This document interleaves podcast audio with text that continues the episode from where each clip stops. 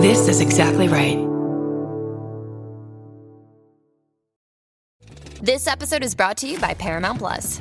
Get in, loser! Mean Girls is now streaming on Paramount Plus. Join Cady Heron as she meets the plastics in Tina Fey's new twist on the modern classic. Get ready for more of the rumors, backstabbing, and jokes you loved from the original movie with some fetch surprises. Rated PG 13. Wear pink and head to ParamountPlus.com to try it free. It's 1943 in the Kingdom of Bulgaria. As the Second World War rages, King Boris dies suddenly, and every nation is a suspect. The Butterfly King premieres March the 21st on Exactly Right. It's a cruel tale of a doomed royal dynasty. Somewhere, the truth is out there. Listen to The Butterfly King on Apple Podcasts, Spotify, or wherever you get your podcasts.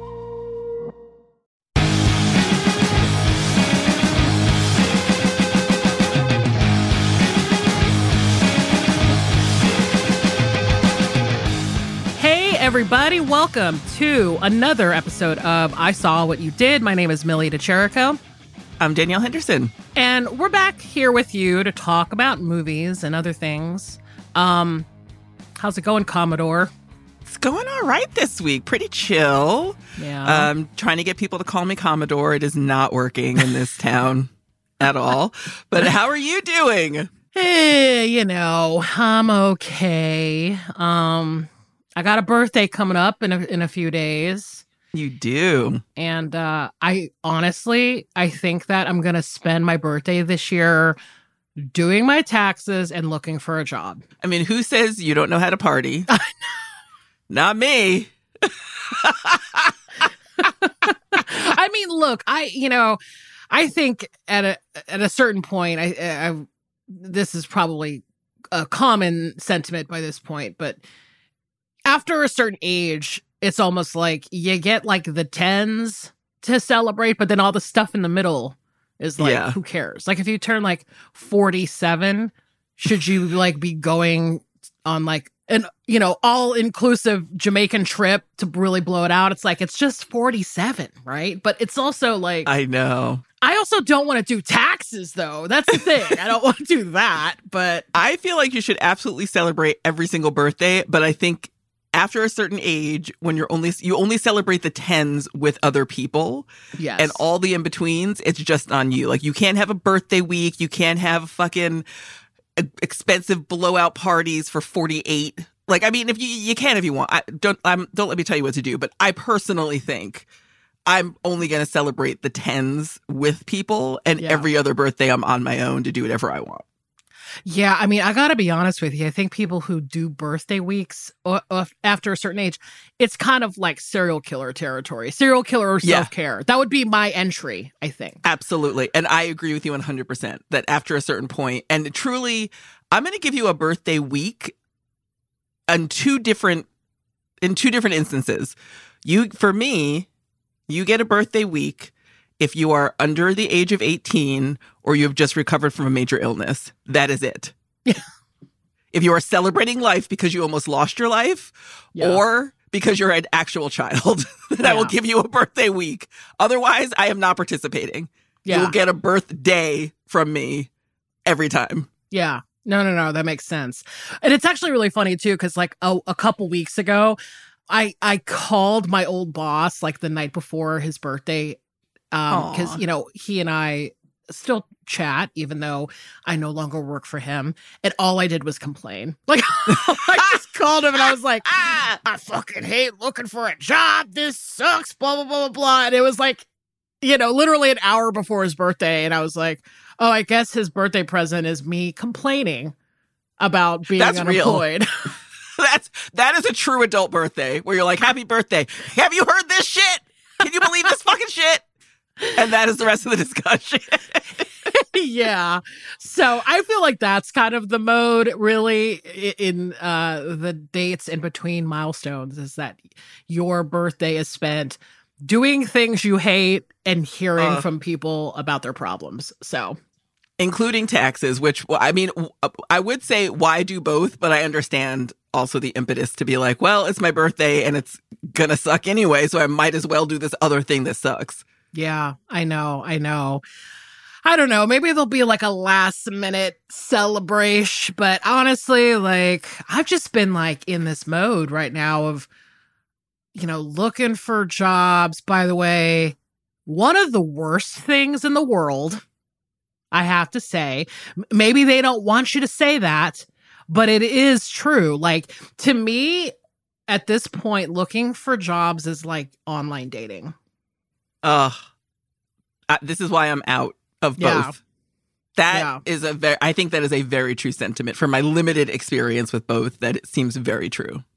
Well, and I think it's because jobs, I mean, look, look, look, I had a job for almost 20 years. So the last time I had really like hit the pavement was pretty much, I mean, I won't say it was completely before the internet or social media, but it was like, it isn't like it is now where you have to have your resume, you know, optimized for like search engines. And it's like, Ugh.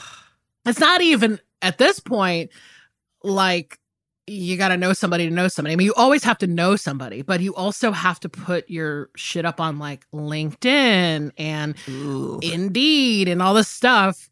And that's what makes it feel like online dating to me is just this idea that you have to go into this like social media environment Exactly. and this is probably counterproductive to getting a job. Because I just want to come I just want to talk about LinkedIn. It is such a fascinating website. I've Um, never really engaged with LinkedIn, and I dipped in once to make sure that they didn't have my information up there. uh-huh. And I was like, this is a fucking nightmare hellscape. Well, it's like, I don't know. I have so many thoughts about it because here's the thing.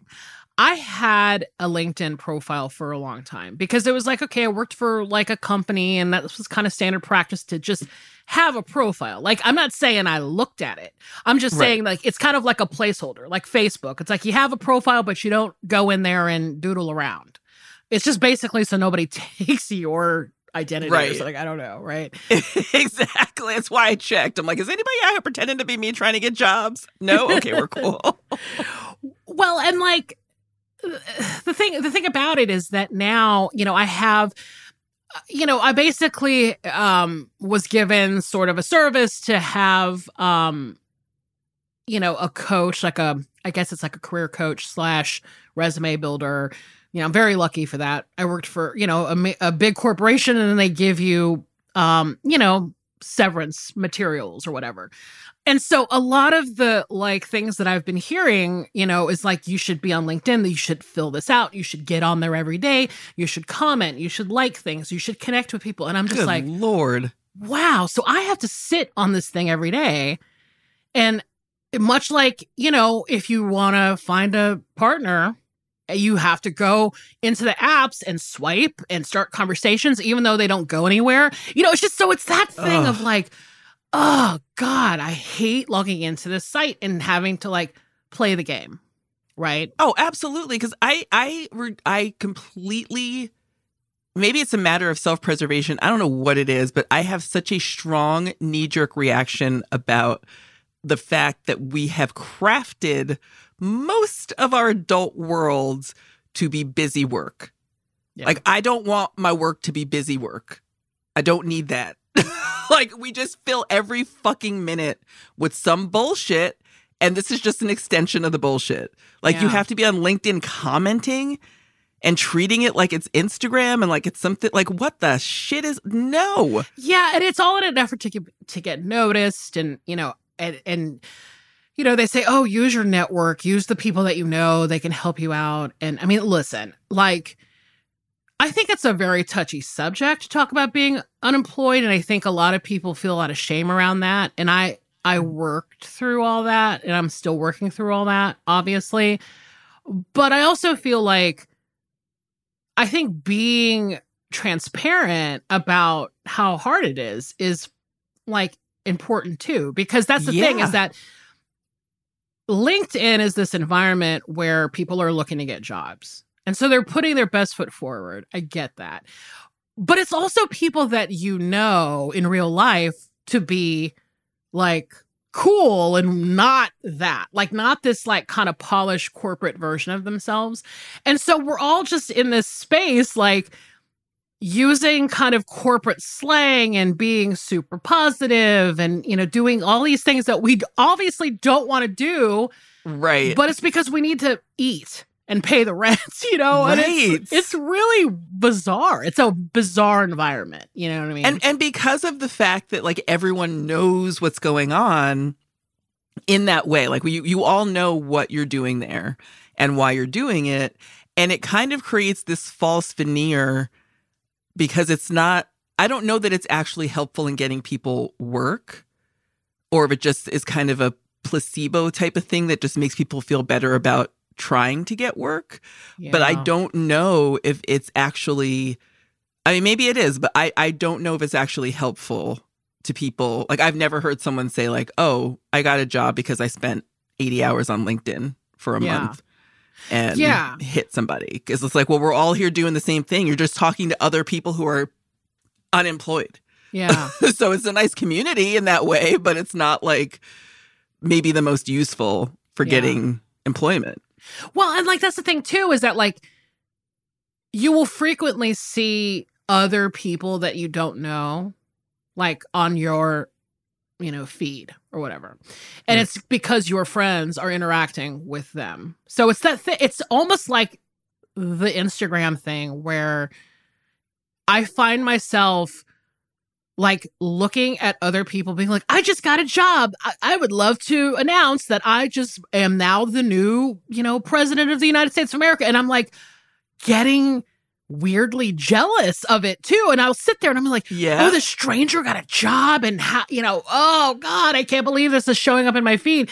So it is like, for all its positivity and all that stuff, it does also create this weird toxicity at the same time because it's like yeah. everybody just wants a, jo- a job and to to be employed and then you're looking for a job while watching strangers actually getting jobs and being Exactly. successful. exactly. And it's just, it's the same thing where it used to be like on Instagram where it's like, why am I watching this person traveling to Bora Bora? Like, why the fuck am I watching all these people become influencers of their own lives and only showing us the best of the best and not showing us the moments where they're crying in the corner because they're afraid they can't fucking pay their electric bill? Like, Yeah. that's what I need from LinkedIn is can we just talk about the fear and, and, the emotions that we're going through Yeah. right now that we're now that we know we're all in this position can we talk about it?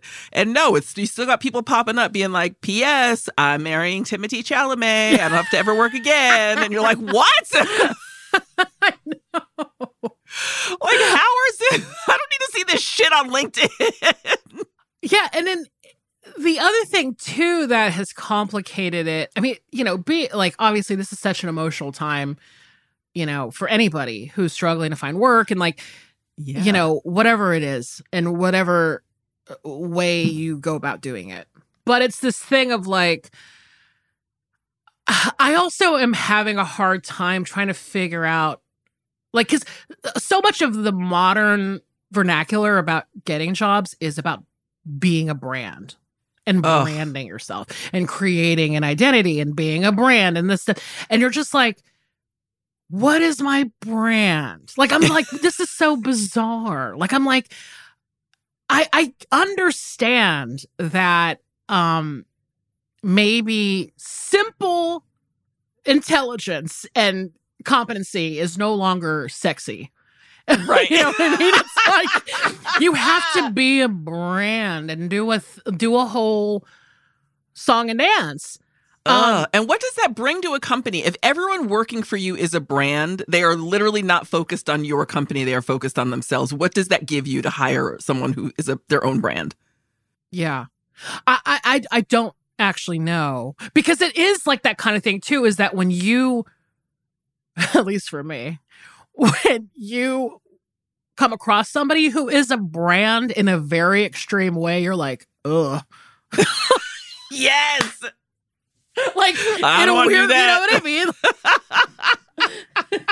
You're like, I know. That's the fuck of it too, where I'm like, again, I completely understand. And I'm so glad you're talking about like all the emotions that go into this shit because you're like, yeah, I I can see what you want me to do. I don't want to do it. Like for my own benefit and like my own life would be worse if I had to do that. Like I would not like myself as much if I had to be that. Yeah, I mean, I'm not saying that I don't have a skill set and that I don't have, you know, I have done something consistently over a certain amount of time and you know, I, I but I don't see that as like a brand in that way. Like I just see it I'm like, "Oh, Right. I've just have been consistently interested in something and I have worked towards it." Yeah. And I think that, you know, because when I was like talking with my coach or whatever, they were suggesting, oh, go into your LinkedIn and like you got to write like a whole like novel about yourself. Like you have to tell people who you are and, you know, and all this stuff. And I was like, that's so strange to me. Like I don't have a problem with that, I guess, in theory, but it feels kind of strange to be doing it on Yeah. this website. And it just feels like a false environment. I guess that's maybe what it is. And Yeah. and and and being encouraged to create a brand for yourself is is so bizarre to me. It's and also it's it's very strange and I I don't again like I kind of always lean back on what what is this serving for me to create this brand versus me just being a person who's like here's here's here, here's what I've done, here's what I like, here's what I can give you. Is that not enough? Like I don't know how to create a brand for myself and I also don't know who that's serving. It's not serving me.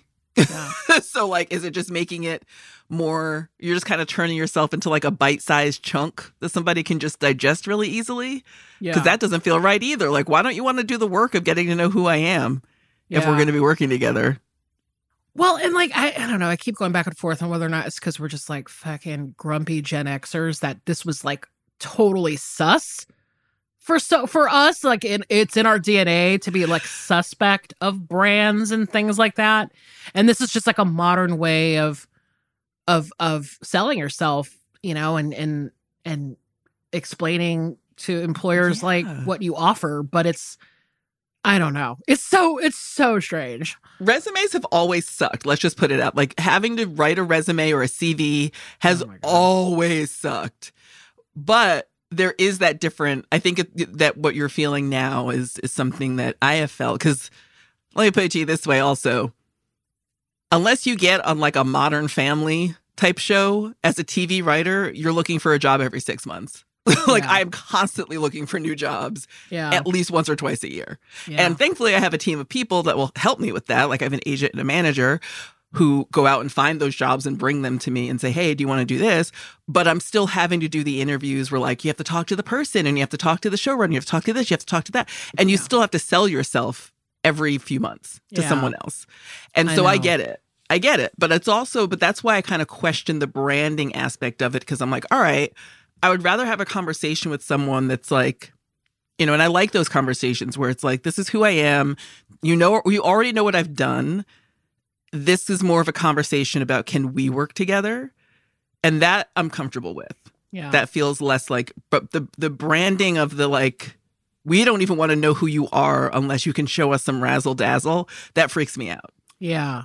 Like it just seems like it's a barrier to people even getting to want to know if they want to hire you. Like it's just an extra hurdle that I think is unnecessary. So I think your your reaction is feels right to me that like why am I going why am I doing all of this? I have no problem letting people know what I'm into and who I am and like you are great on paper but you're also great in person and I don't think it's a problem for you to like get an interview and talk to people. That's not it. It's just like why do I have to do this hurdle? Yeah. of like making myself more appealing to you. Well, and like, yeah, I mean, I, gosh, the thing that I, I, I, I it's not surprising necessarily, but I get like this process of of being unemployed and getting laid off and everything is is just it's so emotional. It's like an emotional time.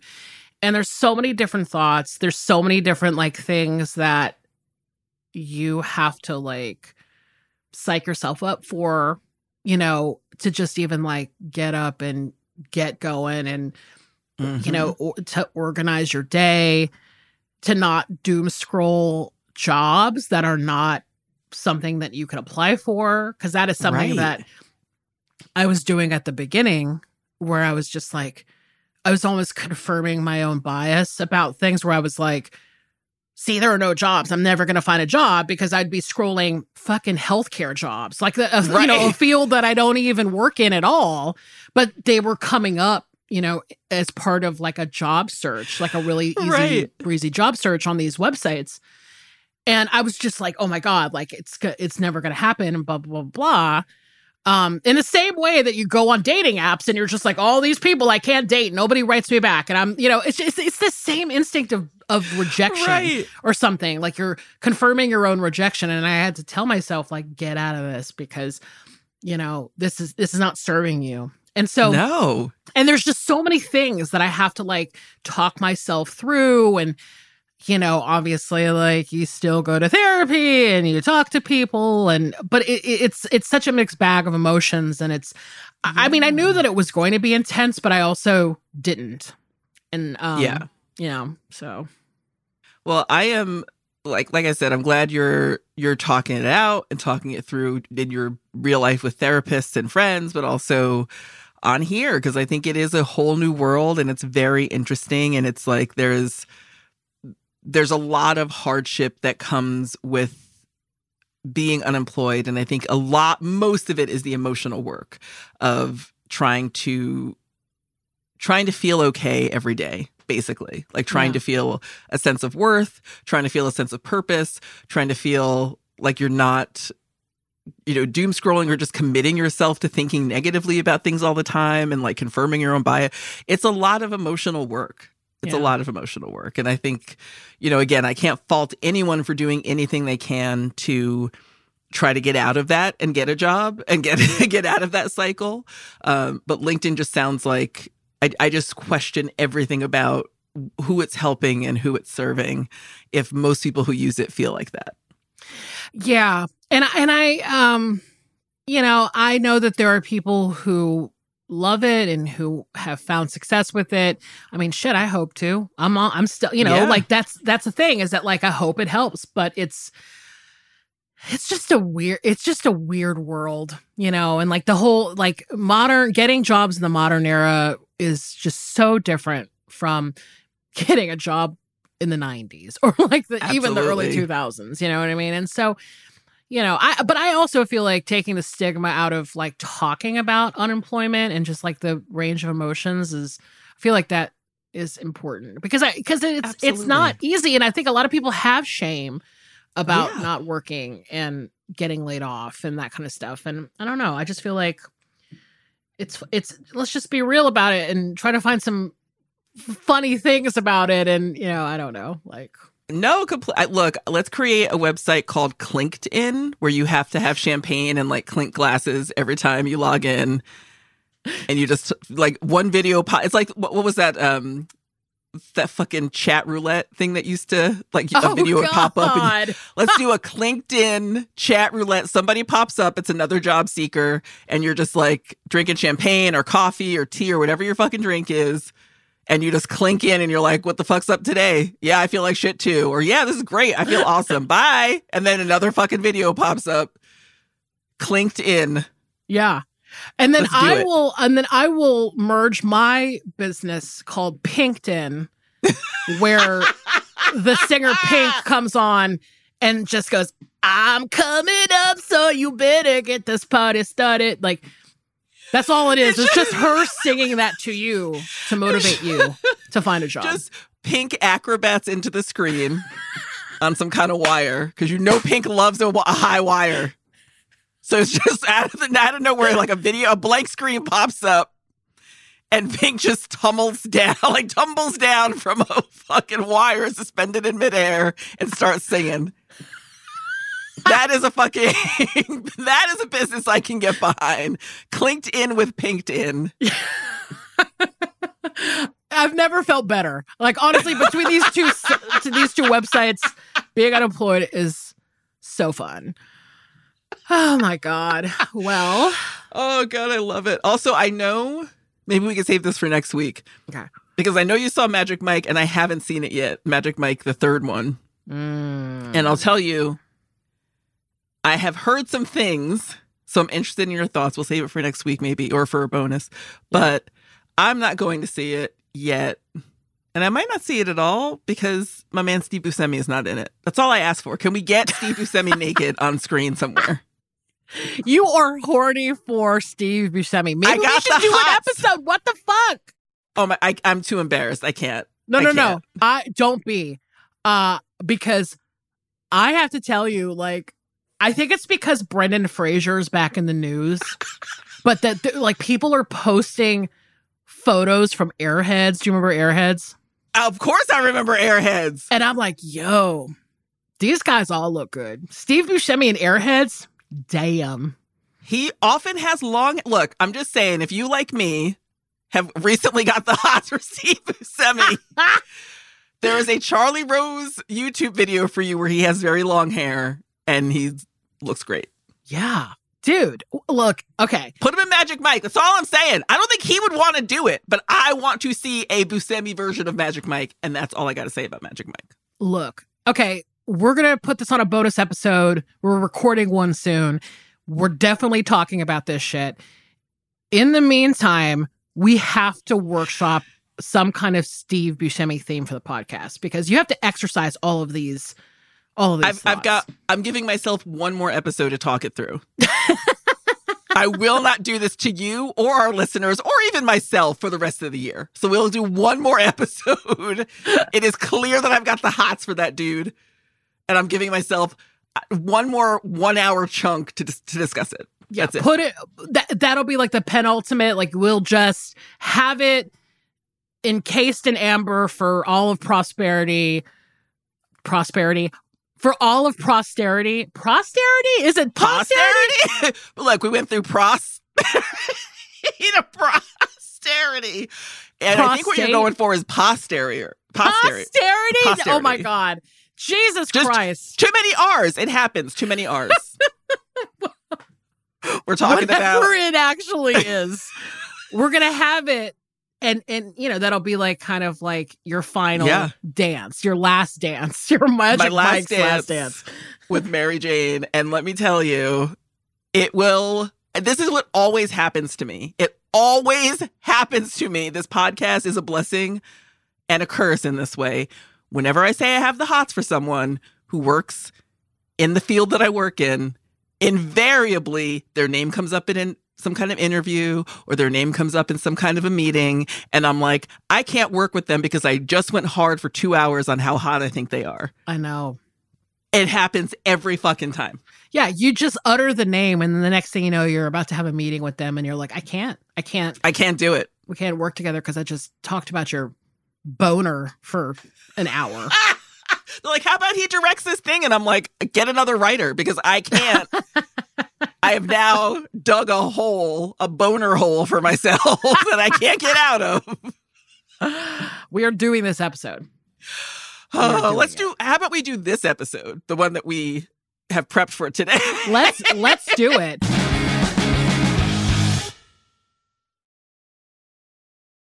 Yeah, so let's talk about our theme this week, Danielle. Okay. And we do have to talk about it. So, our theme this week is Papa, Can You Hear Me?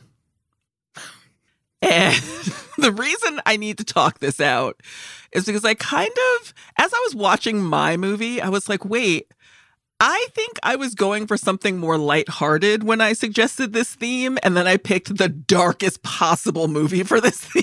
Hmm.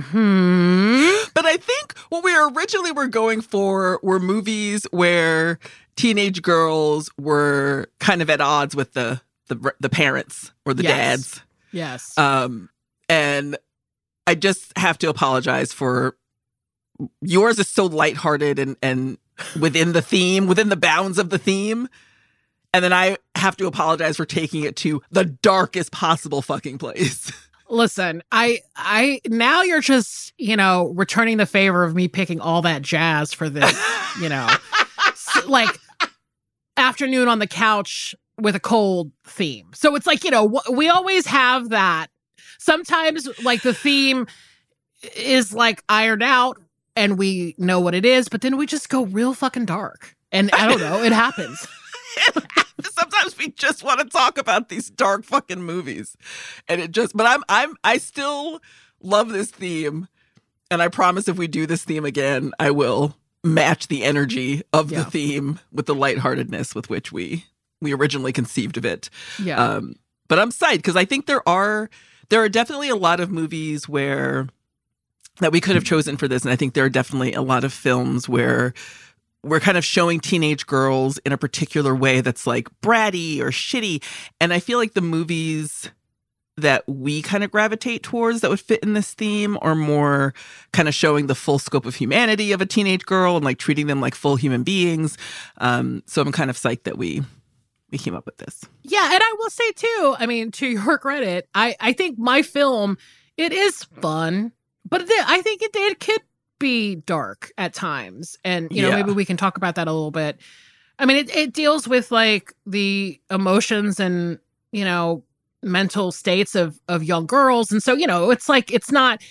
I mean, I think it's pres the movie itself is presented in this very fun package with lots of cool music and everything, but I think there's kind of there's some darkness there. So Absolutely. maybe it's not all you know maybe these two films are dark films put, being put together in a weird I way think they complement each other really nicely. yeah I really do. well and i have to say i mean if if we just talk about your movie for the entire episode i am totally chill with that because it's obviously a first watch for me i actually didn't know anything about the crime that it's based off of at all like i didn't know anything. And I am fucking ready to talk about it with you. So, Really? Yeah. Nothing at all. nothing. I think I'd heard of her name. You know, Gotcha. just had heard the name, but I I didn't know anything about the crime, anything about the details. And then, you know, just knowing that your film has so many like, you know, famous, really talented actors in it is it's just inter- this is whole this whole thing is so interesting to me so i can't wait to talk about it Well, we are going to get into it first and foremost. And if you are watching this as a true double feature, I do suggest watching mine first so you have a little bit of a kicker with Millie's Yeah. movie. So, my film was released in 2007. It was written by Tommy O'Haver and Irene Turner and directed by Tommy O'Haver. My film is An American Crime. How long until Sylvia's out of the basement? until she learns her lessons. So, as always, I'm going to start right out by saying this is not a true crime podcast. I am presenting a movie that is based on a true crime, uh, but it is not a documentary. And I will do my best to honor the subject, but do not come at me for your weird, arbitrary, this is how we talk about true crime statistics that I'm not aware of, because that's just not my bag. so I'm so- sorry if you don't need to hear that disclaimer, but some of you do. and I know that we are currently sitting in the house that my favorite murder built. So you're like, how dare she say that she's not going to talk about it in the right way? I'm going to do my best. But I will also say that Karen and Georgia did an episode on my crime. It's episode 16. It's Chandra Levy and Sylvia Likens. And that is a great episode to listen to if you do want to hear about the true crime in the true crime way that you're used to hearing about it and not in the movie reviewer way that I'm going to talk about it. Yes. so just again, some of you don't most of you don't need to hear that, but some of you have already got your typing fingers ready. And I'm going to tell you to just take a nap, have a cup of tea instead, and just listen. so, with that in mind, though, I will say that this film has stuck with me from the first time I saw it in 2007. Mm. Um, I think a large part of it is that the the horror of the true crime has stuck with me, but I also think that Elliot Page is such a great actor, and he's always been able to. He's the kind of actor that whenever he cries, I'm crying. Like he is so emotionally keyed into these characters that he's playing that I can't help but have a reaction and an emotion. And I just I I love it. I think he's he's such a great actor in general, but in that way in particular, like eliciting emotion. And I think that's what was necessary for this character, um, because the story is so horrific that you really needed someone to kind of pull you into the story to empathize with. yeah So you've never seen this film before. Mm-mm. How many nightmares did you have? A hundred and twenty-five. Like it, it was. I, I don't know why. I like. I need to not watch your movies at night. Like Look, that I'm should be a hard and fast rule for my life. I'm always watching your movies at night, like late at night. Like usually, like I don't. Sometimes I don't get cracking on your film till like 10 p.m. Oh, that's a big mistake. And I'm looking ahead at the calendar and telling you, you better be watching these at noon Damn, for at least another two months. At least another two months. I know. And again, I was like, why did I do this? Is like the fifth or sixth time that I had a sleepless night because of your fucking movie. But, you know, but then also, I mean, you know, part of it is that too. I, of course, I had to like go down the research hole, you oh, know. Oh, totally. And I, all I, all I did, all I have to say is all I did was read the Wikipedia. That was enough. Which is bad enough. It's Exactly. bad enough. Oh, I know. it is bad. It is I was detailed and sh- bad. Yeah, I was shocked by how detailed it was, just the Wikipedia article. But it's like I get it. Like now I'm gonna go listen to Karen and George talk about it. Of course, I'm gonna do a little bit more of that. But yeah, Oh, I mean, yeah. like I and, and to me, I didn't I didn't realize that I didn't really know anything about the movie at all and who was in it. But then when I saw, oh, it's Elliot Page and Catherine Keener, I was like, holy shit, how did I miss Yeah. this movie? Because I love Catherine Keener. So it's like it's weird, Absolutely. you know? I know, it's because you were in that 2007 K hole. We're like, it's 2007 in reality, but in my film watching life, it's 1967. Yeah, I know everybody knows that in the 2000s I lived inside of a rock in France with the, with the two women who were allergic to 5G. I just uh, like completely checked out of I was off the grid. I don't know why I, didn't- I don't watch movie. I never watched all these movies from the 2000s or later. It's crazy. I was So, off the grid. Well, well, I'm at once pleased and apologetic that I was the one who had to introduce you to this film Of course. and give you yet another nightmare. but it is such a it's a it's a fascinating and horrific story and I'm going to again rarely do this but give a disclaimer that this movie and this discussion that we're going to have involves um a lot of ch- intense child abuse. So if that is not your bag, you do not have to listen. Um, and we respect that fully. But, and I'm not going to go into great detail about the facts of the abuse um, because I don't like to glorify that kind of thing. I am also a survivor of child abuse, not to this extent. Um, but I don't think we need the gory details to kind of drive home uh, the nature of the story. But if you don't want to hear about it at all, totally fine. Just want to throw that out there. So, before I talk about the film, even though I gave a big disclaimer about how this isn't a true crime podcast, um, I do think that I want to give some some I do want to honor the story in some way by telling you about the real people involved. My first my first fact which is it still blows my I cannot believe it. it still blows my mind and this might help with your nightmare situation. The movie that the director Tommy O'Haver did directly before this was Ella Enchanted. So just put that in your head that he went from Ella Enchanted to this. Wow. Quite quite a shift. Quite a shift. Quite, oh, I mean, 180 like you wouldn't believe. And so this is the story in American Crime is a is a true story of Sylvia Likens. It's L I K E N S, who was born uh, January thirteenth, nineteen forty nine, and she was the third of five children. Born to uh, her parents, Lester and Betty Likens. The family really struggled financially, uh, and her parents kind of had an unstable marriage, you know, times of bitterness and unhappiness, um, but stayed together. And they often worked the carnival circuit. They worked in food concessions um, on the carnival circuit to make a living. And Sylvia was born in between two sets of fraternal twins, which I think is interesting. So her other siblings were twins, and then she was right in the middle.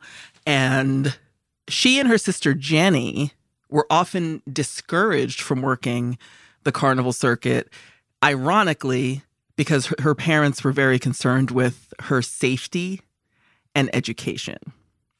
Ugh, so heartbreaking. So Sylvia Likens um, was described as a very pretty girl, um, very confident.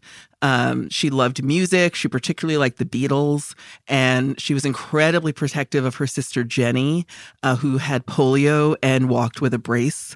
Um, but by all accounts, she was incredibly confident. Her friends called her Cookie, um, and she kind of she smiled with her her mouth closed uh, because she was missing a front tooth due to a fight she'd had with one of her brothers. Like her, she and her brother were tussling around, and she lost a tooth um, when she was about seven years old. But just like you know, you look at the pictures of her, and she was just very, just a, a your typical 1960s teenage girl, um, by all accounts.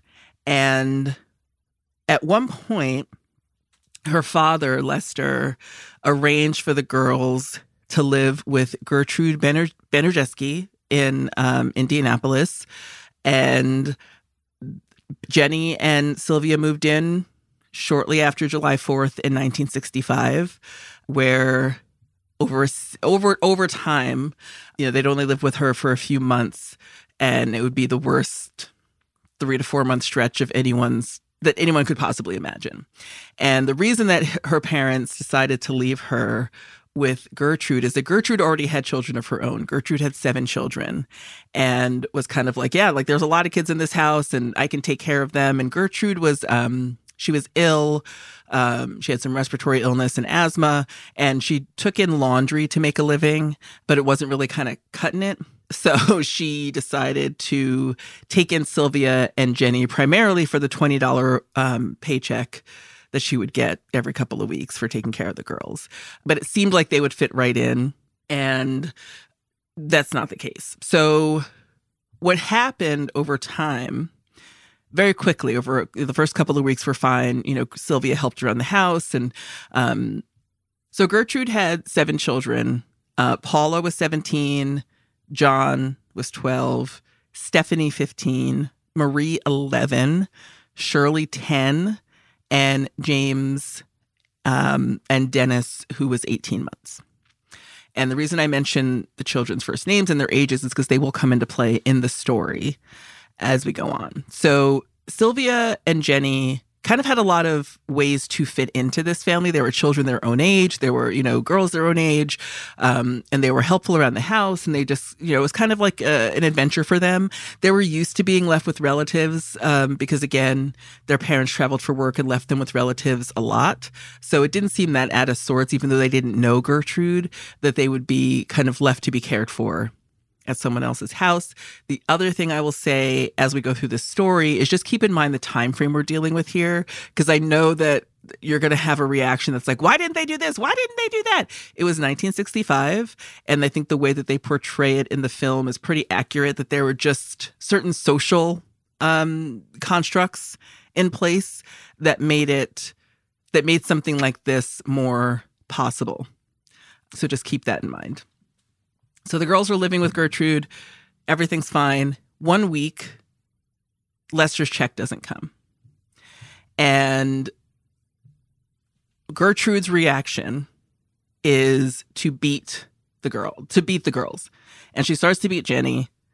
And Sylvia can't take it because Jenny can't take Jenny can't take it. So she says, I'll, I'll take hers. That's how they present it in the movie. And Sylvia gets a beating. And even though the check arrives the very next day, the way that it's kind of portrayed, both in the court transcripts and in the film, is that the wheels of abuse were already in motion then at that point. Mm-hmm. And there's also a point in the film where you realize that Gertrude's own children had been subjected to her abuse for years. So when things, certain things are happening to Sylvia, the kids are like, well, that's just kind of what mom does. Like mom just kind of puts cigarettes out on you when she's upset. So they've already experienced it. It's a house that was just rife with abuse already. And um in the movie it seemed that there was a lot of this like kind of religious angle mm. to it too.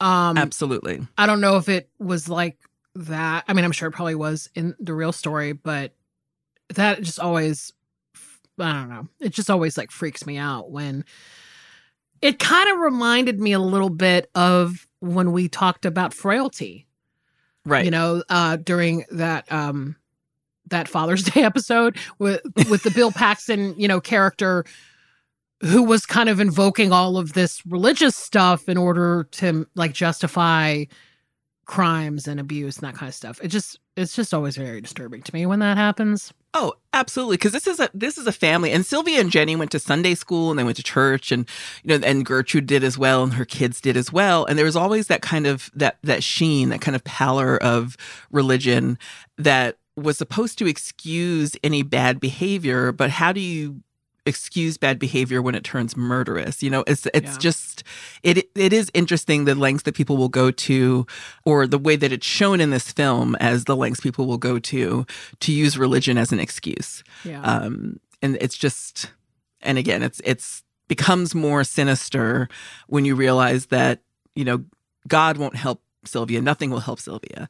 And she loses her faith in, very quickly loses her faith in God and the world around her. Hmm. So a lot of what I've, the information that I've pulled for this is from uh, an article in the Indy Star, I N D Y Star, by Dawn Wright, wrote an article about the the history of this case. There's also books. There are books on the case. There are other podcasts who have covered the case. There's a lot of information out there. Um, but I found that article from the Indy Star and the combination of you know things I found on Wikipedia to be to kind of create the most the full the fullest picture um, of what happened.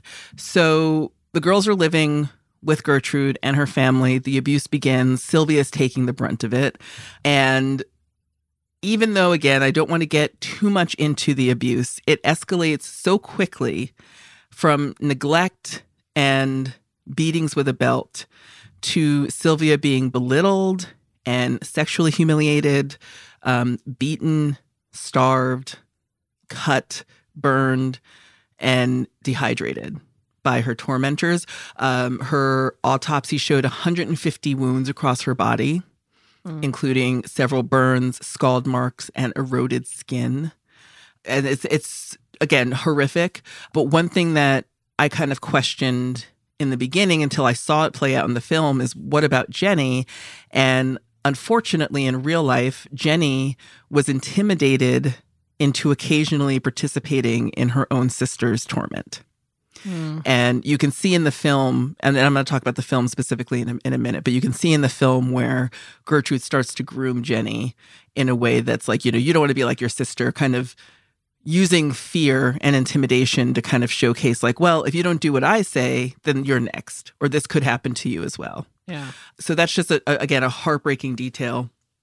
So this horrible abuse happens over the course of a few months, a couple of months, and when Banner when Baniszewski realizes that Sylvia is dying or might be dying, she forced her to write a note saying that a bunch of boys had beat her and that she was like at a sex party in the woods or something like that. And the plan, again, this comes from the Indy Star, the plan was to blindfold her and dump her in the nearby woods with a note. Um, but Sylvia tried to escape, and Gertrude and one of her boys stopped her and beat her again and threw her back in the basement. And Sylvia tried to escape a couple of times because again that's a question that will come up for you i'm sure as you're reading about this case or listening to a podcast or watching this film. Why didn't she try to escape? In the end she did. She tried to escape a couple of times but because she was so malnourished and her body was in such terrible shape and she couldn't do it she physically could not escape even though she made her best effort to escape in the end uh, when she realized that she was essentially going to be killed. Uh, Sylvia Likens died on October 26, 1965. The official cause of her death was homicide caused by a combination of internal hemorrhaging, brain swelling, shock, and severe malnutrition, as well as the extensive damage to her skin. And she was buried in the Oak Hill Cemetery in Lebanon, and her gravestone says um, her epitaph is our darling daughter. So the shockwaves of this case were felt far and wide. Again, this is 1965, and um, there are things about the case that, in one way, you think, well, this could have very easily just been a case that disappeared out of the news. But as the Indy Star points out, the few things that make this case indelible and unforgettable are a few key items. One, the first being that the abuse was not just carried out by Gertrude. Her own children, some of them again as young as 10 years old, and other children in the neighborhood for weeks and even months contributed to the torture of Sylvia as if it was casual entertainment. So, again, according to the Indy Star, the quote here is that it was something to do in the afternoon before dinner or favorite TV shows. At least a dozen children participated or at least watched, and none felt sufficiently disturbed to tell their own parents. Other adults occasionally came to the Baniszewski house uh, for s- certain reasons, and they saw Sylvia's battered state. And again, nobody pushed for her safety. Nobody pushed to ask any questions. The neighbors routinely reported after this case came out and was revealed. The neighbors reported that yes, they heard screaming. Yes, they saw her trying to escape. Nobody did anything. And again, you know, Sylvia and her younger sister had opportunities to tell adults at church um, or at school, and neither said a word because they thought it would only make things worse. So they were in such a state of abuse that they could not and didn't see a way to s- supplying their own safety. Hmm.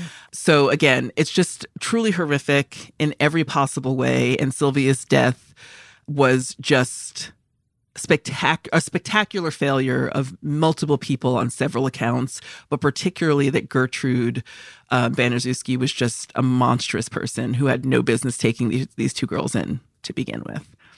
So in the film, there is, we start the film with the trial essentially, because there was a trial um, that happened after all of this came to light.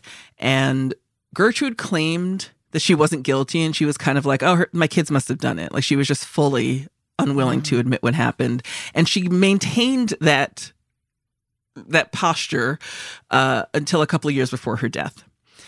Um, but she was convicted of first degree murder, and her daughter Paula was also convicted and found guilty of second degree murder. Richard Hobbs, Ricky Hobbs, who was the neighbor who particular who participated in the mutilation of uh, Sylvia Likens' body, along with John, again Ben Baniszewski's son, ten year old son, and another neighbor, neighborhood boy, Coy Hubbard. They were all convicted of manslaughter, and Gertrude would sent Gertrude and, Pa- and Paula were sentenced to life uh, at the Indiana Women's Prison in Indianapolis. The two boy the the boys were sentenced to um, kind of two year to twenty one year terms in Pendleton.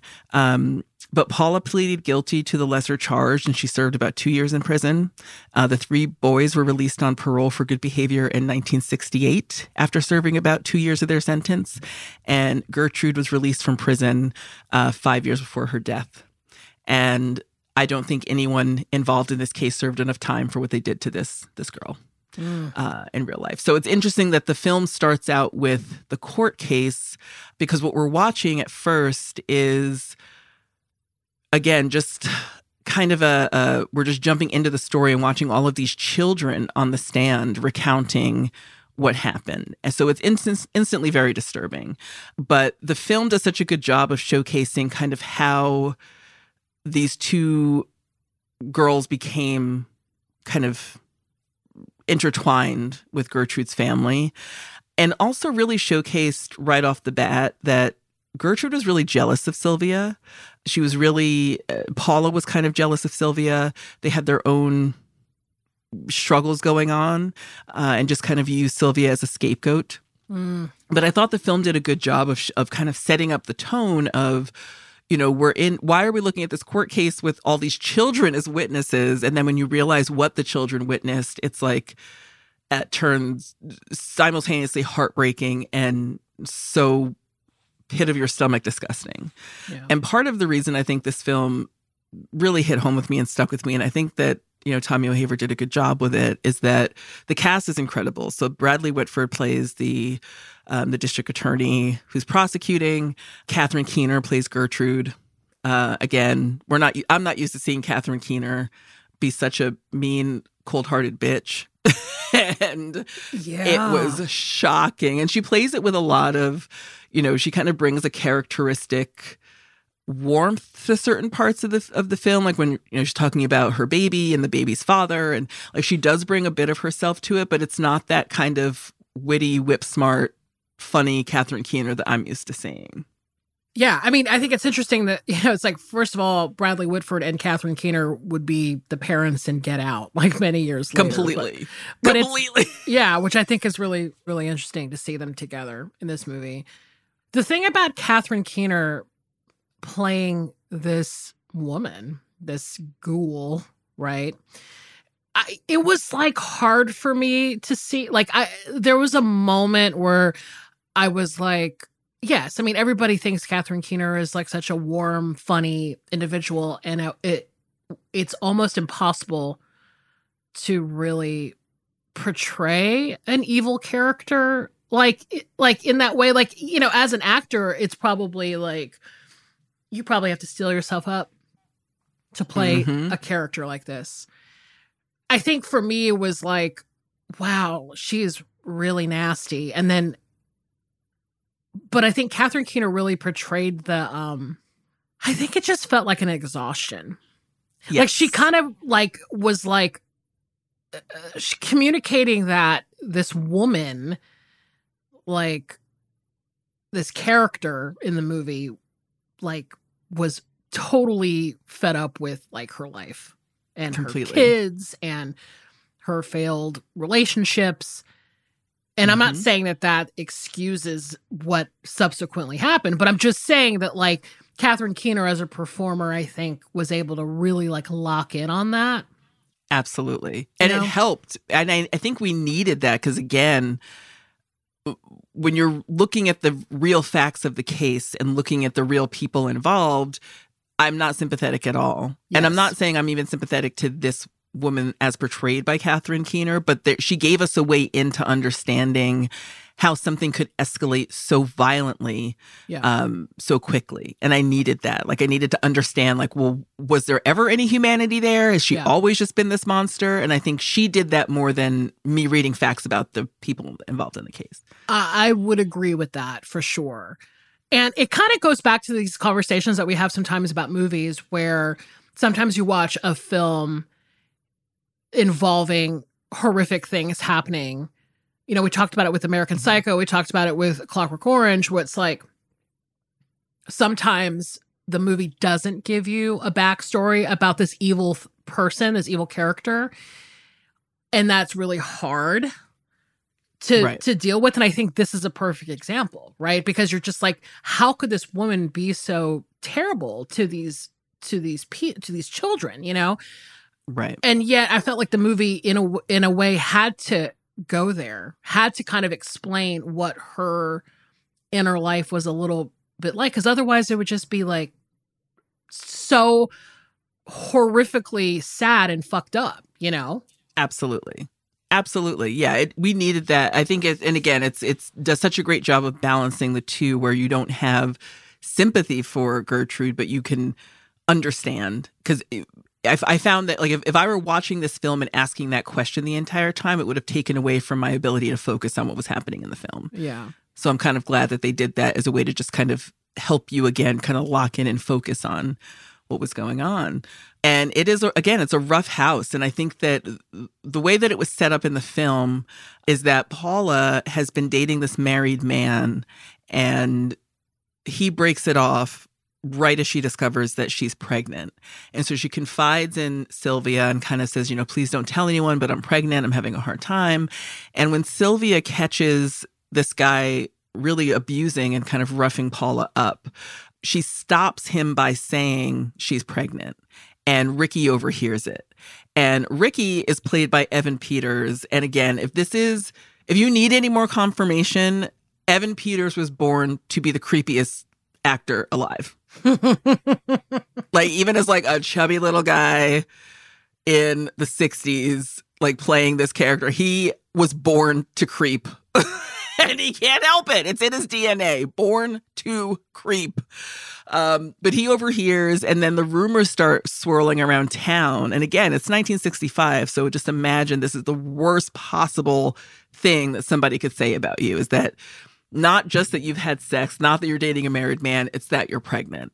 Right. So Paula's way of dealing with it in the film is kind of a very childish way of dealing it with it, which is she goes home and is crying and is upset and tells Gertrude that Sylvia's been spreading rumors about her. Mm. And Gertrude's unhinged way of dealing with that is to punish Sylvia. And again, she's already punished her for the fact that the check was one day late. And when she starts hearing that Sylvia is kind of denigrating her family members, eh, she's pushed over the edge. And she push she or she pushes it over the edge, I should say. And it's really it's kind of heartbreaking because the whole time that it's happening, again, Elliot Page is such a great fucking actor. And the whole time that it's happening, he's just really emoting that he's sorry, but he's also kind of like, why am I apologizing for telling the truth? Why am I apologizing for helping to save your daughter from being attacked? Like, there's this real emotional upheaval happening in him as he's, you know, kind of portraying this, this, portraying the character of Sylvia um, that was just so heartbreaking because you're like, yeah, I I understand being a child or being younger and not understanding why the world is reacting to me in this way or why what I did was wrong. But I'm also living in a society where all I can do is apologize. Um, nobody actually cares about my feelings or the truth. And it's just such a conflicted place to be.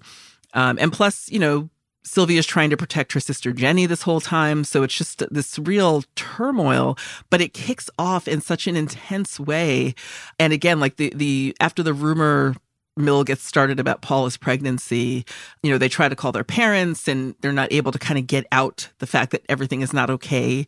And then Gertie starts grooming Ricky in a weird way, like giving him cigarettes and talking about how how she also used to be pretty as pretty as Sylvia and it's like a very strange scene to see them on the couch kind of but you you're watching basically this woman exert power over all the children in her life in various ways um, so that eventually when it comes time to abuse Sylvia the excuse that John gives as he's unlocking the basement door and leading children down there um, to the basement to abuse Sylvia is Mama said we can.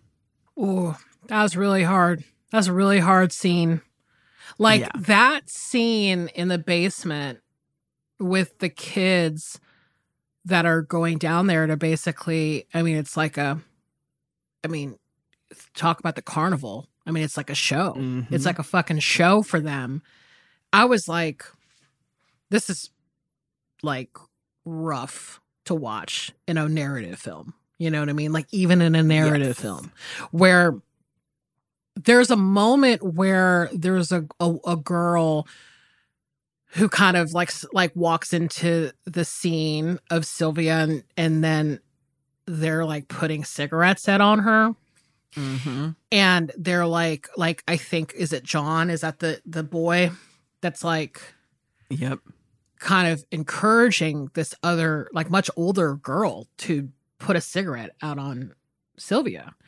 And it's that thing where he's like, What are you like a fucking chicken? Like do it. And then the mm-hmm. other kids are like normalizing like it's oh right, we do it all the time. Like mom says it's okay. And I'm just like Yo, that feeling, and like, I think the movie did a good job in that moment, in that scene, to look to like it really captured that kind of quandary of this girl because there were times I think in childhood, I mean, I'm not saying to this degree, obviously, where you knew something was fucked up and you knew something was bad, but then you have this peer pressure of Mhm. participating in something.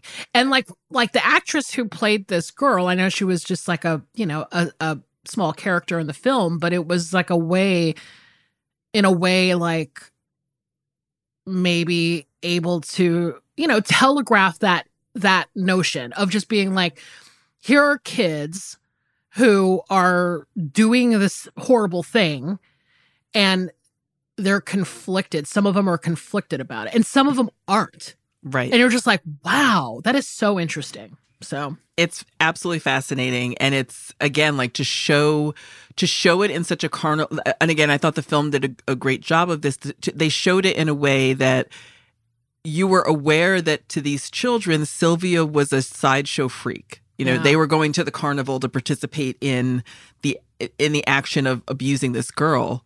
Um, but it wasn't registering to them as this is something that is uh, we're not supposed to be doing. Like it was just strange to see the turn in how it was filmed and what they were showing and that you could get that kind of distorted view like the shots became very like you know they were shooting from underneath and it kind of looked Yeah. like a real sh- sideshow in that moment and it was a real mm-hmm. turning point for the film because you understood that like there's something happening here that is perverse and has perverted these children and where they they can't tell or they're not able to act upon right from wrong and they're justifying this abuse and it's just absolutely horrific Yeah. to see and um you know in in the movie Gertie tells everyone that um, they have to lie and say that Sylvia was sent to juvie, but they actually just lock her in the basement. And, you know, it's just, again, like this the series of abuse that's happening to everyone in that house and the level of abuse that's happening to Sylvia is unfathomable. It's truly, and imagine this, it's unfathomable to me now. Imagine this happening in 1965. Um, so I thought the film did a really good way of, again, showing and answering, even if it's not an answer you want, they're showcasing and answering how all of these people participated and no one helped Sylvia. And there were other, in- real life, you know, in the real case, there were five other neighborhood children who were implicated in this crime, um, but none of them served any time and their charges were eventually dropped. Um, but this is something that I couldn't get out of my head also, like in seeing how they're showing Indianapolis and how they're kind of showing small town America, is in the aftermath of this, a lot of people moved and changed their names, but a lot of them didn't. And imagine living in a culture, living in a town, living in a society with people who are capable of this abuse. Yeah. And they're your neighbors and they're your school teachers and they're your minister. Like these people went on to have lives. yeah. And I just can't get my wrap my head around that. That like these there like yes, a couple of people were put in jail, but most of the people involved with this abuse went on to live lives where they got married and had kids and became your neighbors and people in your fucking grocery store. Yeah. And I mean, even just reading the Wikipedia article too, they all died young, it seems like. I mean, not like they weren't old. I mean, especially the one kid, I think that is Ricky Hobbs, he died Yeah. at 21 of lung cancer. wild. Wild. Yeah. But they I- all like died in their 50s or 40s or like they all died very young. Mm. Yeah. I I I mean, I just after reading uh, uh, you know a lot of the details on Wikipedia, I was like there's no way they could have put all of this in the film. It would have just been like too No. much. But what they did choose to talk about, you know, obviously was horrific enough. You know what I mean? Like, it- Exactly. I mean, and uh it's also interesting too, like the dad. So, I mean, I love this actor despite the fact that he might in real life have some weird politics. I'm just saying, like, you know, I don't know. But Nick Searcy, who plays Sylvia's dad, he's like a, such a great Southern, like almost like a character actor. And he's in And Justified. he was in Justified, yeah. yeah. yeah. And and so it was surprised seeing him Mm-hmm. not as the character he plays in Justified. Exactly. But oh my god, I mean, I don't even know if if you- if this is a spoiler. If you if if you think I shouldn't talk about it, I won't talk about it. But No, it's um, it's a real case. So I think let's but there's no spoilers to be had because we know what happens yeah. in real life. So uh, in the movie, there's this whole scenario where Sylvia escapes, Paula helps her escape, Ricky helps her escape. They go. Ricky's dri- drives her to her parents. Mm-hmm. And then she reveals like all of the horrible things that have been happening. And then they go to the house to get the sister. And it's just that moment where you're like, you know that that is not how it ended up. Right. But just that moment of like what could have happened in a in a mm-hmm. much better scenario from this story rocked me. Like I was like, I am fucking rocked by this. Like this what if, you know what Yeah. I mean?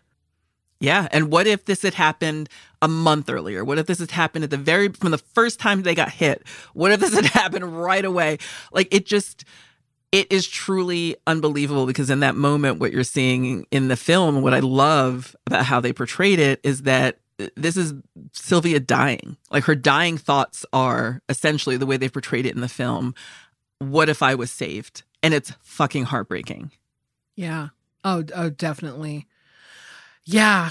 It was. Uh, it was. A, it was heavy. Not gonna Yeah. lie. and But- then there's there's definitely a, a moment um in the end of the film that was ripped right from real life where jenny who's been coached to lie about what has happened to sylvia you know ricky calls the cops they show up because now they have this dead body in the house to contend with and the whole time gertrude's saying she's faking it that was real like right from real life Mm. um but she wasn't faking it she was dead and um jenny at first lies to the police and says, you know, yep, some boys came and, you know, she showed up and they must have done something to her.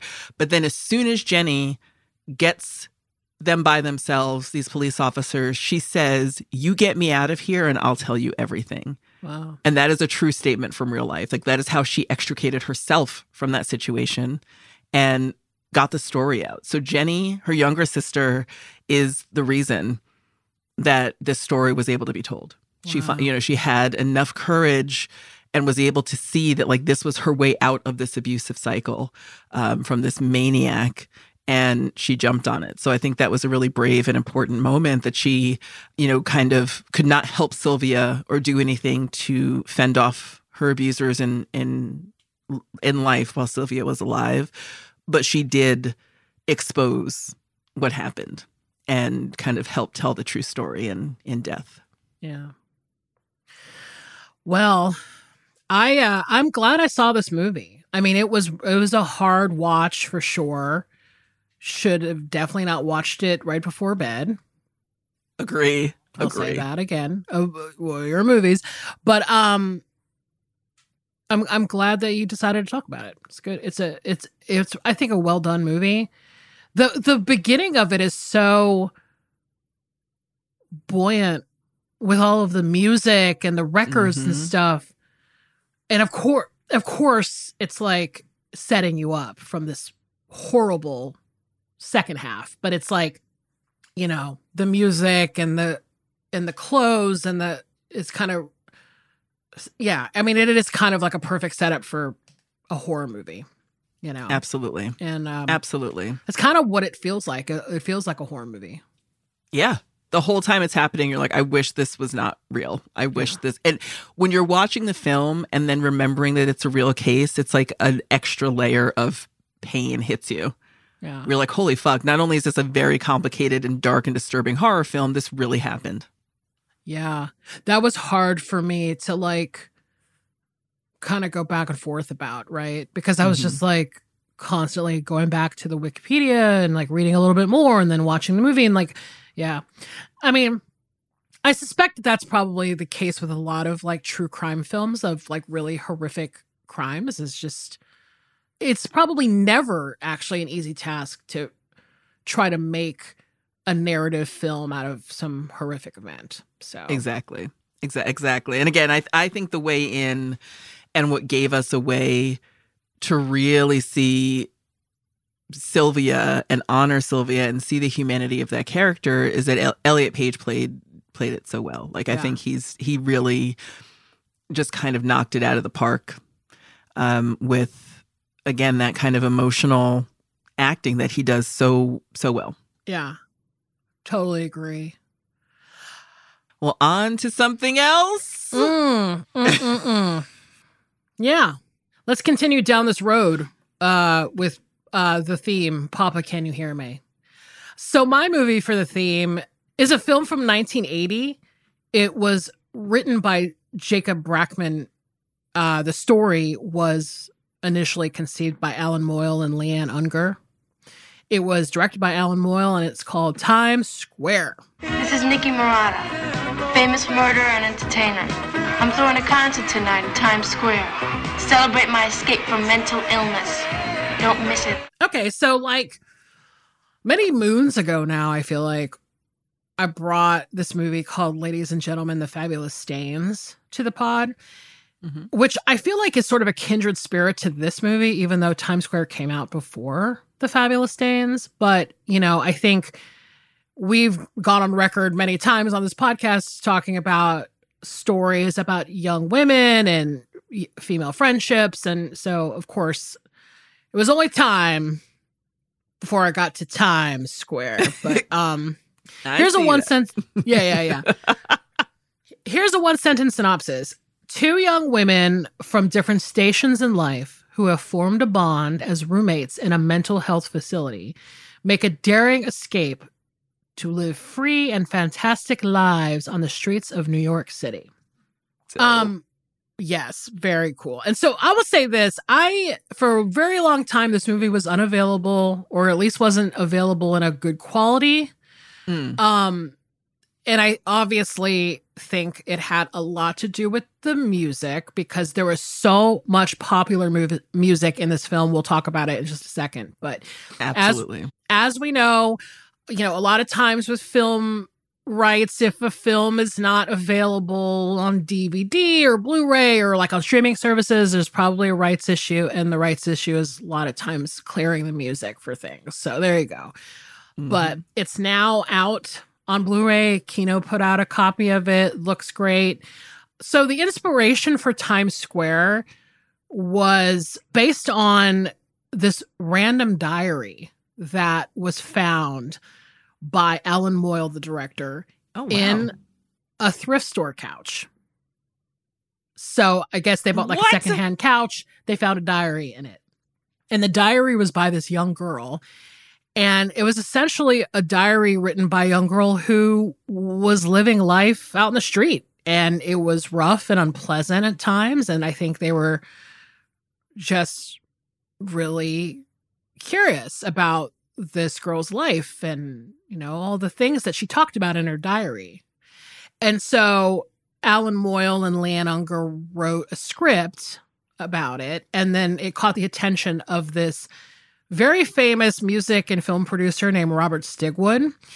And Robert Stigwood is probably most um, known for working with the Bee Gees, but he also produced films like Grease and Saturday Night Fever. So, um, wow.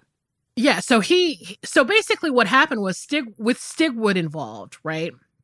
The movie kind of became in a weird way, I think his goal was to make it kind of like the new wave version of like a Saturday Night Fever, like to make the movie Mhm. kind of this big music soundtrack film, just like Saturday Night Fever. Um, and so Tim Curry, the actor Tim Curry, who's in this film, he was kind of the, one of the first people cast for it, even though the leads, the two leads of this film, were basically young teenage girls who were pretty much unknown. 15 year old Robin Johnson, who plays a girl named Nikki Marotta, and 13 year old Trini Alvarado, who plays Pamela Pearl. So they're kind of like the two girls who star in this film. And they are the stars of the show. I mean, especially Robin Johnson, who, when I first saw this movie, she just rocked me. Like her whole vibe. And, I mean, of course, like I connected to her because she's this like streetwise, foul mouthed punk rock girl and she's got a really gravelly voice and she seems much older than she actually is like just even her- robin as you know a girl as an actress right, Right. and so the setup of the film is this right so nikki and pamela they first meet at the new york neurological hospital okay and they are roommates and they're sort of being treated similarly for conditions that I don't think are really totally fleshed out in the film, No. right? I would argue maybe that's intentional or maybe circumstance that I'll talk about later. I felt like it was intentional because what the movie really seems to be saying is like there's nothing wrong with them. Yes. Like this is the reaction to people not understanding teen girls. It's like, well, let's see what's wrong with their brains because we can't figure it out. That's a hundred percent what I think too. But there was there's also this other thing about the film, which I'll I'll talk about in a little bit about kind of storylines that were omitted and stuff that maybe might contribute to this too. But Right. yeah, that is a huge theme of the film. Is obviously like the concept of young women being quote unquote crazy and we don't know how to handle them and we don't understand them so let's just like get them out of the way just put them lock them up put them in a hospital and Mhm. give them medication type of thing which is part of the reason why i picked it for this theme obviously but Yeah. so here's so here's the thing like so they have this hospital in common even though they're completely of diff- of different stations in life. So nikki obviously a runaway very streetwise new york city kind of kid. You know she plays guitar and she wants to she loves punk rock. I mean she's like playing the ramones i want to be sedated like the entire time she's in the hospital.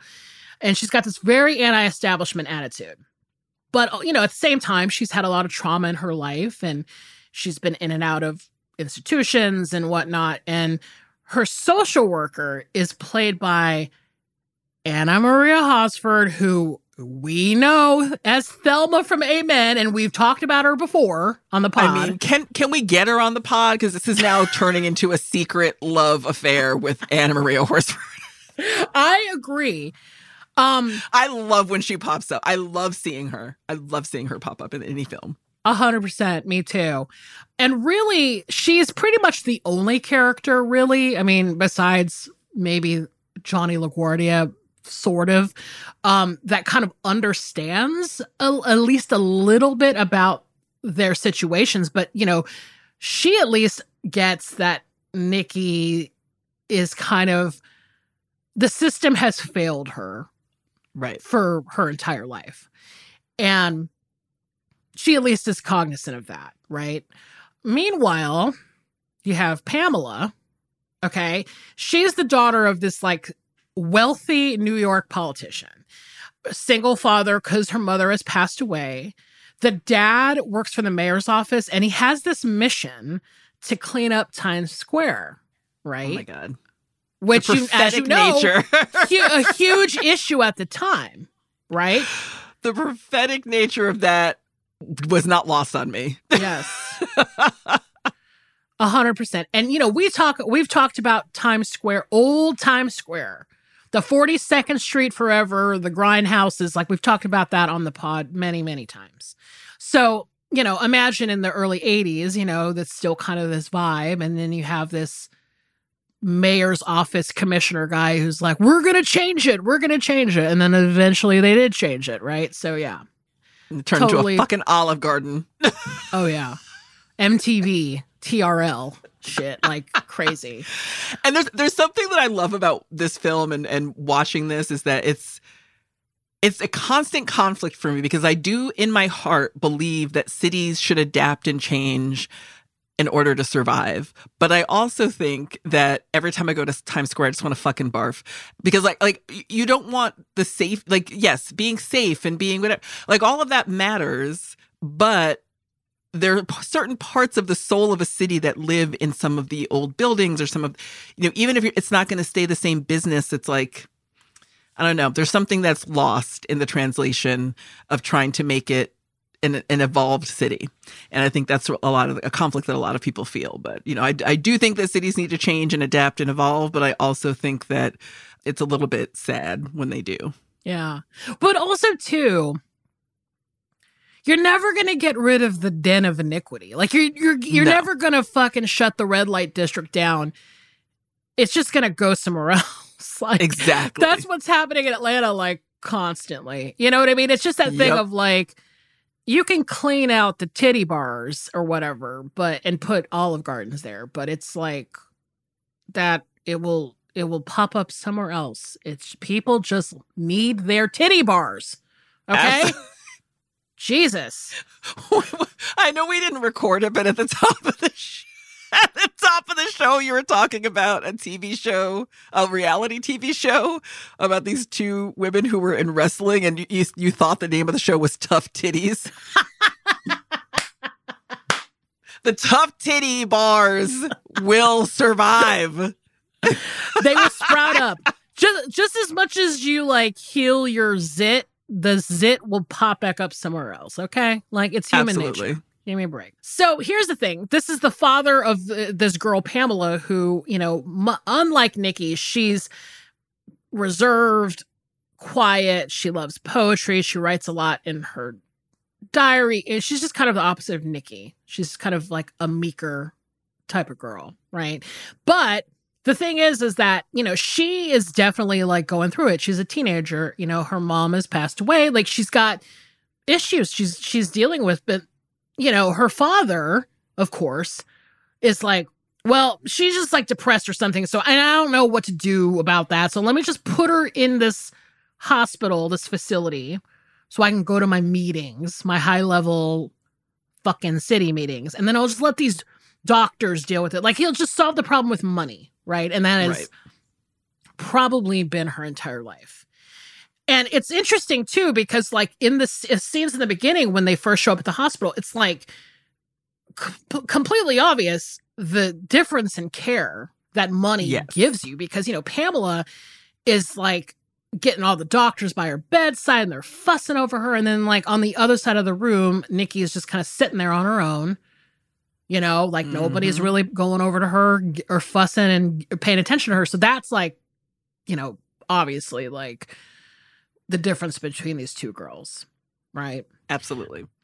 And um Pamela's dad, who's played by this actor Peter Coffield, he's like a, the epitome of that, of that like out of touch politician dad. I mean, he's just like using all his connections to help his kid, even though he doesn't even really know her or what she wants or anything. It's just total typical Papa, can you hear me? And he's like, Nope. You know? Not even on the same fucking frequency. Absolutely not.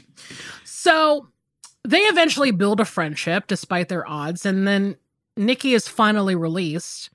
No idea if she's actually better or anything. Like she just is like, you're out of here. And then eventually, like, comes back and encourages Pamela to like sneak out with her, right? So this is kind of where the movie, you know, gets kicked into high gear because they bust out of the hospital, they steal an ambulance, and then they decide to hide out in like an abandoned building near the Chelsea Piers, I think. Oh my god. It is shocking to see that kind of shit. And at one point, Nikki says something to the effect of like, um, "Are you afraid of drowning?" And she's looking around the, you know, this abandoned building they're living in. And my first thought was like, "Are you afraid of typhus?" Because there's like a lot more coming to for you before a fucking drowning will. Absolutely. And here's This place is gross. this place is gross. And here's what I have to say about all of this because I think it has to be said. Like this, this film is obviously shot on location in New York City, and it really at times doesn't shy away from showing these young girls sort of interacting with people who are like living and working in New York City and in Times Square. But this film is a fantasy. Okay. Mhm. Don't get twisted. Like, and I have to say that I had this fantasy when I was their age. Like, I definitely wanted to escape the boring burbs and, you know, go down to the city, go to downtown, and where it's where to me, downtown was always this like exhilarating world filled with like crazy characters and vibrant street life and you know it isn't until much later and i think that in the this film in particular i mean it's like think about it if you like the reality of people who are actually like living and working in times square in like 1980 and the piers and stuff i mean like Yeah. it was bleak, right? It is not like a fantastical teenage girl fantasy world where they like get to create this like neat clubhouse in an abandoned Absolutely not. building with no incident, no incident. Listen, my great aunt lived in the Brooklyn Navy Yard for most of her life, and it is not the Brooklyn Navy Yard that is na- that exists now. And my great grandmother, whenever we would go into the city, uh, we'd get off the bus at the Port Authority, which is right in Times Square. and she would grab my fucking hand and look at me and be like, if you let go of my hand, essentially you're gone. Like we will lose you to the fucking streets. Right. And I'm like seven years old looking at like, you know, fucking neon titties and like people. it was just like the fucking most horrifying place. Yeah. And she was like, if you let go of my hand, I don't know you anymore because you are going to be lost to these fucking streets. And I'm like, this is a lot at seven. Yeah. And then we go to the fucking Brooklyn Navy Yard and I'm like, this city is scary. Yes.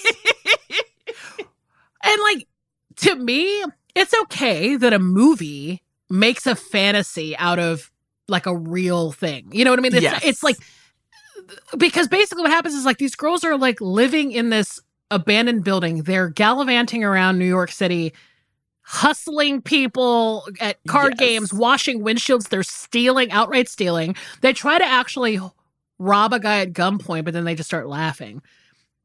And it's this, that thing where like, instead of it, like, like if you you have to divorce the reality of like what you know, right. and you just be like, this is like a Harold and Maude thing. Like they're just, it is a whimsical fantasy of You what could have happen. to. Also, it is such a spec- like a specifically white girl fantasy. Yes, I know. I Like know. we're just gonna rob people, haha. We're just gonna run around scamming people, and you're like, this is a white girl fantasy. Because at any one of these turns, if this was a person of color, they would be the movie would end. They'd be in jail for the rest of their fucking life. Oh, and like nothing is more true to that point than the idea that Pamela gets a job working in a topless bar and she doesn't have to get topless. She refuses. She's like, P.S. I'm 13. I will work at this bar illegally, but I ain't taking my clothes off. And the owner's like, I like that. That's classy. Like, there's no way. What? I was like, and, and she gets to wear like her Kate Bush, like, uh, Wuthering Heights video outfit thing, like where she's wearing like full tights. Like she's where she looks like a woodland fairy creature. Oh, And I'm like, there is no way this No this way. would happen. Like, you know, and I, obviously we don't encourage 13 year old girls to work in topless bars. Like, it's I'm not saying like, oh my god, she didn't get topless. What a this is fake. No, I would just say that like in the in the context of this story, right. you know, it's outrageous. It's just outrageous that, that All of it is a fantasy. All of it as Yeah. a fantasy. Yeah. So there's this local Times Square DJ that Nikki and Pamela are obsessed with. And his name is Johnny LaGuardia. He is obviously played by Tim Curry, right? And here's the thing about this character. So Johnny LaGuardia, he's kind of like an old head. He's like an old Times Square guy. He wants it not to change. He resents the fuck out of Pamela's dad for trying to gentrify his neighborhood. Okay. And th- these girls love him because he plays new wave and punk rock music and he's kind of got this like anti establishment attitude. And, you know, what ends up happening is that he kind of speaks to them through the radio and he's like, encour- he's kind of exacerbating the situation really where he's just like yes Mhm. fuck the rules play punk music like you're cool. And he has this like he has since he has this like personal vendetta against Pamela's dad I mean he loves the fact that his daughter is like running away from him you know? Mhm. so in a weird way he kind of he kind of is gassing these girls up Yeah, he's Um, using them for his own agenda. Yes, yes. I mean, he understands them, but he also is like, well, I also have a, a need for this too in my own way. So let's keep it going. Right. And so what ends up happening is that they're out on the streets, they're working, they're like hustling, they're doing their thing. And of course, Pamela's dad gets you know he get he he turns into this maniac trying to find his daughter. And of course he blames nikki for kidnapping her um because you know he's so out of touch. He, oh, like my daughter could never walk away you know on her own. She'd have to be kidnapped by this you know mutant street kid or whatever. And there's this one point where he actually finds nikki on the street and he starts hitting her which Yeah. is super fucking disturbing And, you know, like when I said earlier that I feel like this movie does have darkness, this is one of the moments, right? Absolutely. Absolutely. So, okay, in the ways that it does resemble ladies and gentlemen, the fabulous stains. So eventually these girls start calling themselves the Sleaze sisters. And they start performing like songs on J- Johnny LaGuardia's radio show and they're pulling pranks, like they're throwing fucking TVs out of windows. Terrifying. Again. Terrifying. Which I know that this was a movie that, uh, you know, had probably had some sort of order but there are the scenes of of this where they're throwing tvs out the window and there are literally people like f- three feet shy of a tv that's being thrown from like the 20th floor of a Mm. high rise i was like i really hope they fucking like it seemed like nobody knew it was gonna happen is what i'm saying Like, I hope those were extras, essentially. I Yes. hope those were extras. I hope this wasn't like pure documentary where they just like were like, all right, throw the TV out now, and all these people didn't know because it seemed like at the, when you watch it in the movie that those people did not know, like they like Right. literally like holy fuck, like it was scary to be honest. and it's it's a perpetual fear. Like eventually you just get over it, but it is a perpetual fear in New York City, like walking around New York City, like, oh, an air conditioner could just drop out of a window any moment. yes. Oh my god, I can't even imagine. I mean, it's just Like it, so doesn't, it doesn't even have to be malicious. It could just be like, yeah, it fell. Yeah. like it fell and now you're dead. And you're like, ah. Yeah. And like, here's the thing. So, like, you know, Nikki is loving it. She's like, this is fucking cool and punk rock, and we're making a statement here. You know, and Pamela starts, you know, she starts getting a little conscious. Like, she's like, I don't know. This seems dangerous and fucked up. Right. And what- what I like about it too is that Pamela's kind of like, uh, like Nikki wants to be famous, and she's like, "Oh, people know us, and like we could be famous." And Pamela's like, "I don't know if I'm cool with that. Like, that's not why I'm doing it." A hundred percent. I think that, yeah, their, their kind of agendas start to diverge. Right. Yeah. And Johnny LaGuardia is like, he's saying, oh my God, these girls, they're like a sensation. And so he starts activating all these like young girl listeners, you know, in the city to becoming their fans. And that that's what I mean, like the the fabulous Stains connection, where there is a, a scene eventually where like all the girls come dressed up in garbage bags and you know they're kind of like worshiping the Sleaze sisters. It's so it's very fabulous Stains to me. I think it goes without saying though, like the this movie is best known for its soundtrack. It Mhm. is top fucking notch. There's a couple of really great scenes in the film that are set to really, really cool songs. Like there's a scene of the two girls that are like dancing down 42nd Street to Life During Wartime by the Talking Heads, Mm-hmm. which I love so much. It's like one of my favorite parts of the film.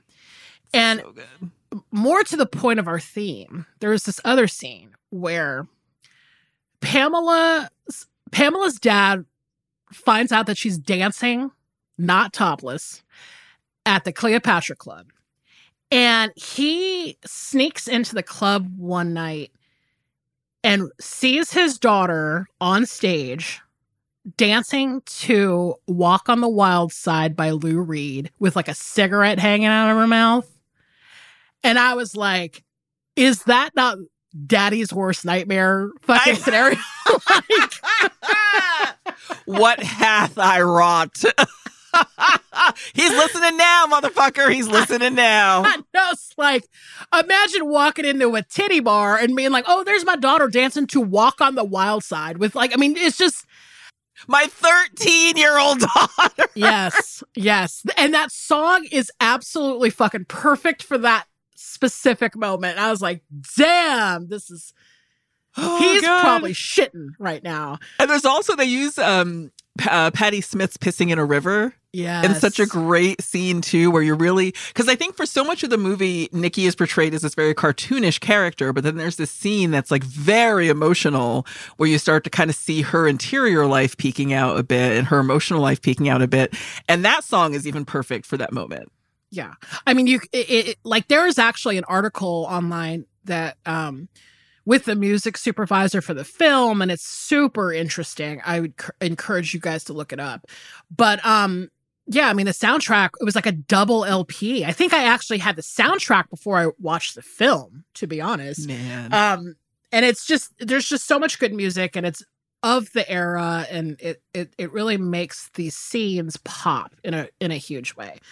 So the other thing about the film that I will say um that I think is very interesting and maybe it's kind of discussed more now than maybe back then, but so Allan Moyle the director I think obviously knowing the origin story of of the story of him finding a diary, right? I think his vision for the film was a lot different than Robert Stigwood's, right? I think that Mm. the director wanted it almost to be more of like an indie film. And Robert Stigwood clearly, you know, wanted it to be a more commercial vehicle with the big soundtrack and whatnot. And I know that the director left the film at some point, and I feel like he wasn't involved with the editing Mm. right? And because of that, he, like there apparently was a lot more to the relationship between Nikki and Pamela. Okay. And according to what I read and what Allan Moyle had talked about, like they were supposed to be in love, like they were lesbians. Right. Right. Mhm. And for whatever reason, it was removed from the film. And it's a damn shame because I think it, it, it would explain a lot more. You know what I mean? Yeah, you can see that kind of disjointedness in the movie at points. And now that you're explaining this, it makes total sense. But I think it would have been it would it would have helped the story to see the love story progress, but I think it also would have been like really revolutionary and cool to kind of see that is not just like here are these two girls who escaped from this neurological place and they're just best friends now Yeah. um, you know, I think especially with with Nikki, as we start to get into her emotions more and the pain of seeing Pamela pull away and Yes. maybe making moves to go back to her former life, that would have been so much more. That would have hit home a lot harder if it had been a love story. Absolutely what I think too. And like, because there is the thing that is interesting is they actually still kept this scene where Nikki has a breakdown, basically. Mhm. And, you know, she paints kind of like, um, you know, like a mask around her eyes and she goes to the radio station and, you know, she just has this huge emotional break on air. But then, you know, eventually they actually switch her off because I think it's just too raw, right? Yeah, But she talks, she kind of alludes to this idea that there are things that she meant to tell Pamela and didn't tell her, and she wished she did. And I think that that is, I, I think, part of their love story that didn't get fleshed out and was removed from the film. And I'm like, well, then that explains so much Right. about her and her character. You know what I mean? And I just feel like what a fucking shame to have that taken out. And absolutely. and I and I also had read that Allan Moyle, I think, said that um that footage, that cut footage of all that is like lost. So they can't they can't even do a director's cut, at least at the Ugh. current time, because he doesn't know where it is, basically. Um Yeah, because I mean, I'm sure once he left, they were like, "Fuck it, trash it, goodbye." Yeah. Oh, that's a shame. Yeah, it's a shame. But you know what? Like, I I I hate that that happened, and you know that happens a lot, obviously, in film, um, where something like that just kind of changes the way that the characters act and relate to each other. And it, I mean, I think it's interesting. It's a shame, but it's also like, you know, kind of like a an interesting tidbit to ponder of like how the story could have been better if this would have happened, right? If But, you're um, listening, if you're listening to this before you watch the film and you watch the film knowing that that could have been a plot point, I think it'll change Yeah. the viewing for you. definitely did for me too. Yeah. Um, but you know what? I, I, I love Times Square. I mean, it's such a snapshot of a time and place. You know, I I think it's obvious we love 42nd Street, the old 42nd Street, the friendship between these two girls, and just like the punk spirit of the film and the music just really you know fires on all cylinders for me and i mean like you you can't like start a movie with roxy music and not and I not love it. Like it just is a great film. And like, you know, I don't know. I mean, I feel like there's a lot going on in the film. It there are moments where it's dark, um obviously, but I I do feel it is a fantasy of like a young girl's fantasy of what it would be like to like run away from your parents and like go to the city, you know? Mhm. And I just connect with that so much. I agree. I thought this was a great choice. I love seeing it. I'd only seen it like t- once or twice before. Yeah. At that, that like maybe one full time, and then like half it came on TV and I watched it, Yeah. like the end of it. Um, and I loved it. I just really, I really like. I mean, the, the characters are kind of like Nikki's kind of annoying when you first met meet her, but then they take her on such a journey, and then Mhm. you know Pamela. It's it's it, like you said, it's that fantasy, like that teen girl fantasy of if I could find someone who could get me, and I just love that that comes in the form of another girl that she's Yeah. thrown in with, and um, they get to have this great adventure. Yeah, absolutely. And I think that on the um Kino Blu-ray there is a commentary track with I think the director and like Robin Johnson. Nice. Um because her career is interesting too. I think she was I think she left the business at a certain point, but she is so dynamic. I mean, they both are. They really are like great actresses.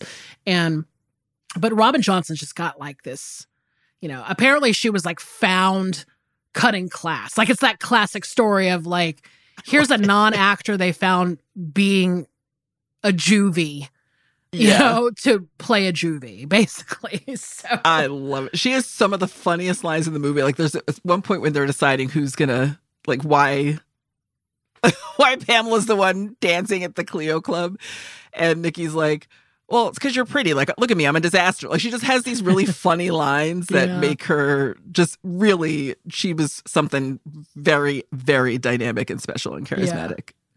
Absolutely. Well, listen, we got through it. It was a good week, a good week of movies. I love this week of movies. Dark, dark as fuck. Yeah. But sometimes you gotta have the darkness. So that I- you can appreciate the dark movies we're gonna bring you next week. I, I absolutely agree. Um, but listen, if you want to email us, we are at I saw what you did pod at gmail.com. And we you can find us on our social media at I Saw Pod on Instagram and Twitter. That's right. We've got merch as well. Go to the I saw what you did section of the Exactly Right shop to find it. And our bonus episodes are still dropping. We've got a new schedule now, so you'll have new bonus episodes on the main feed every third Thursday of the month. And then we're going to start slowly trickling out bonus episodes into the main feed every couple of weeks on Wednesdays. I think there are a few episodes up now, like maybe three or four episode old episodes up now. Um, and that means on some weeks you're going to hear us on Tuesday, Wednesday, and Thursday. Whoa, amazing. Well, okay. Do you want to tell them the movies for next week? Oh, I do. Your movies for next week are One Hour Photo from 2002 and Bright Lights Big City from 1988. Wow. Well, Danielle, as always, a fucking pleasure doing this podcast with you. Truly love it. Until next week. Yep. See you next time. Bye.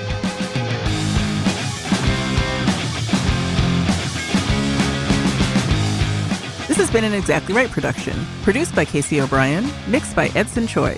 Our theme song is by Tom Breyfogle, artwork by Garrett Ross. Our executive producers are Georgia Hardstark, Karen Kilgariff, and Danielle Kramer. You can follow us on Instagram and Twitter at ISawPod, and you can email us at ISawWhatYouDidPod at gmail.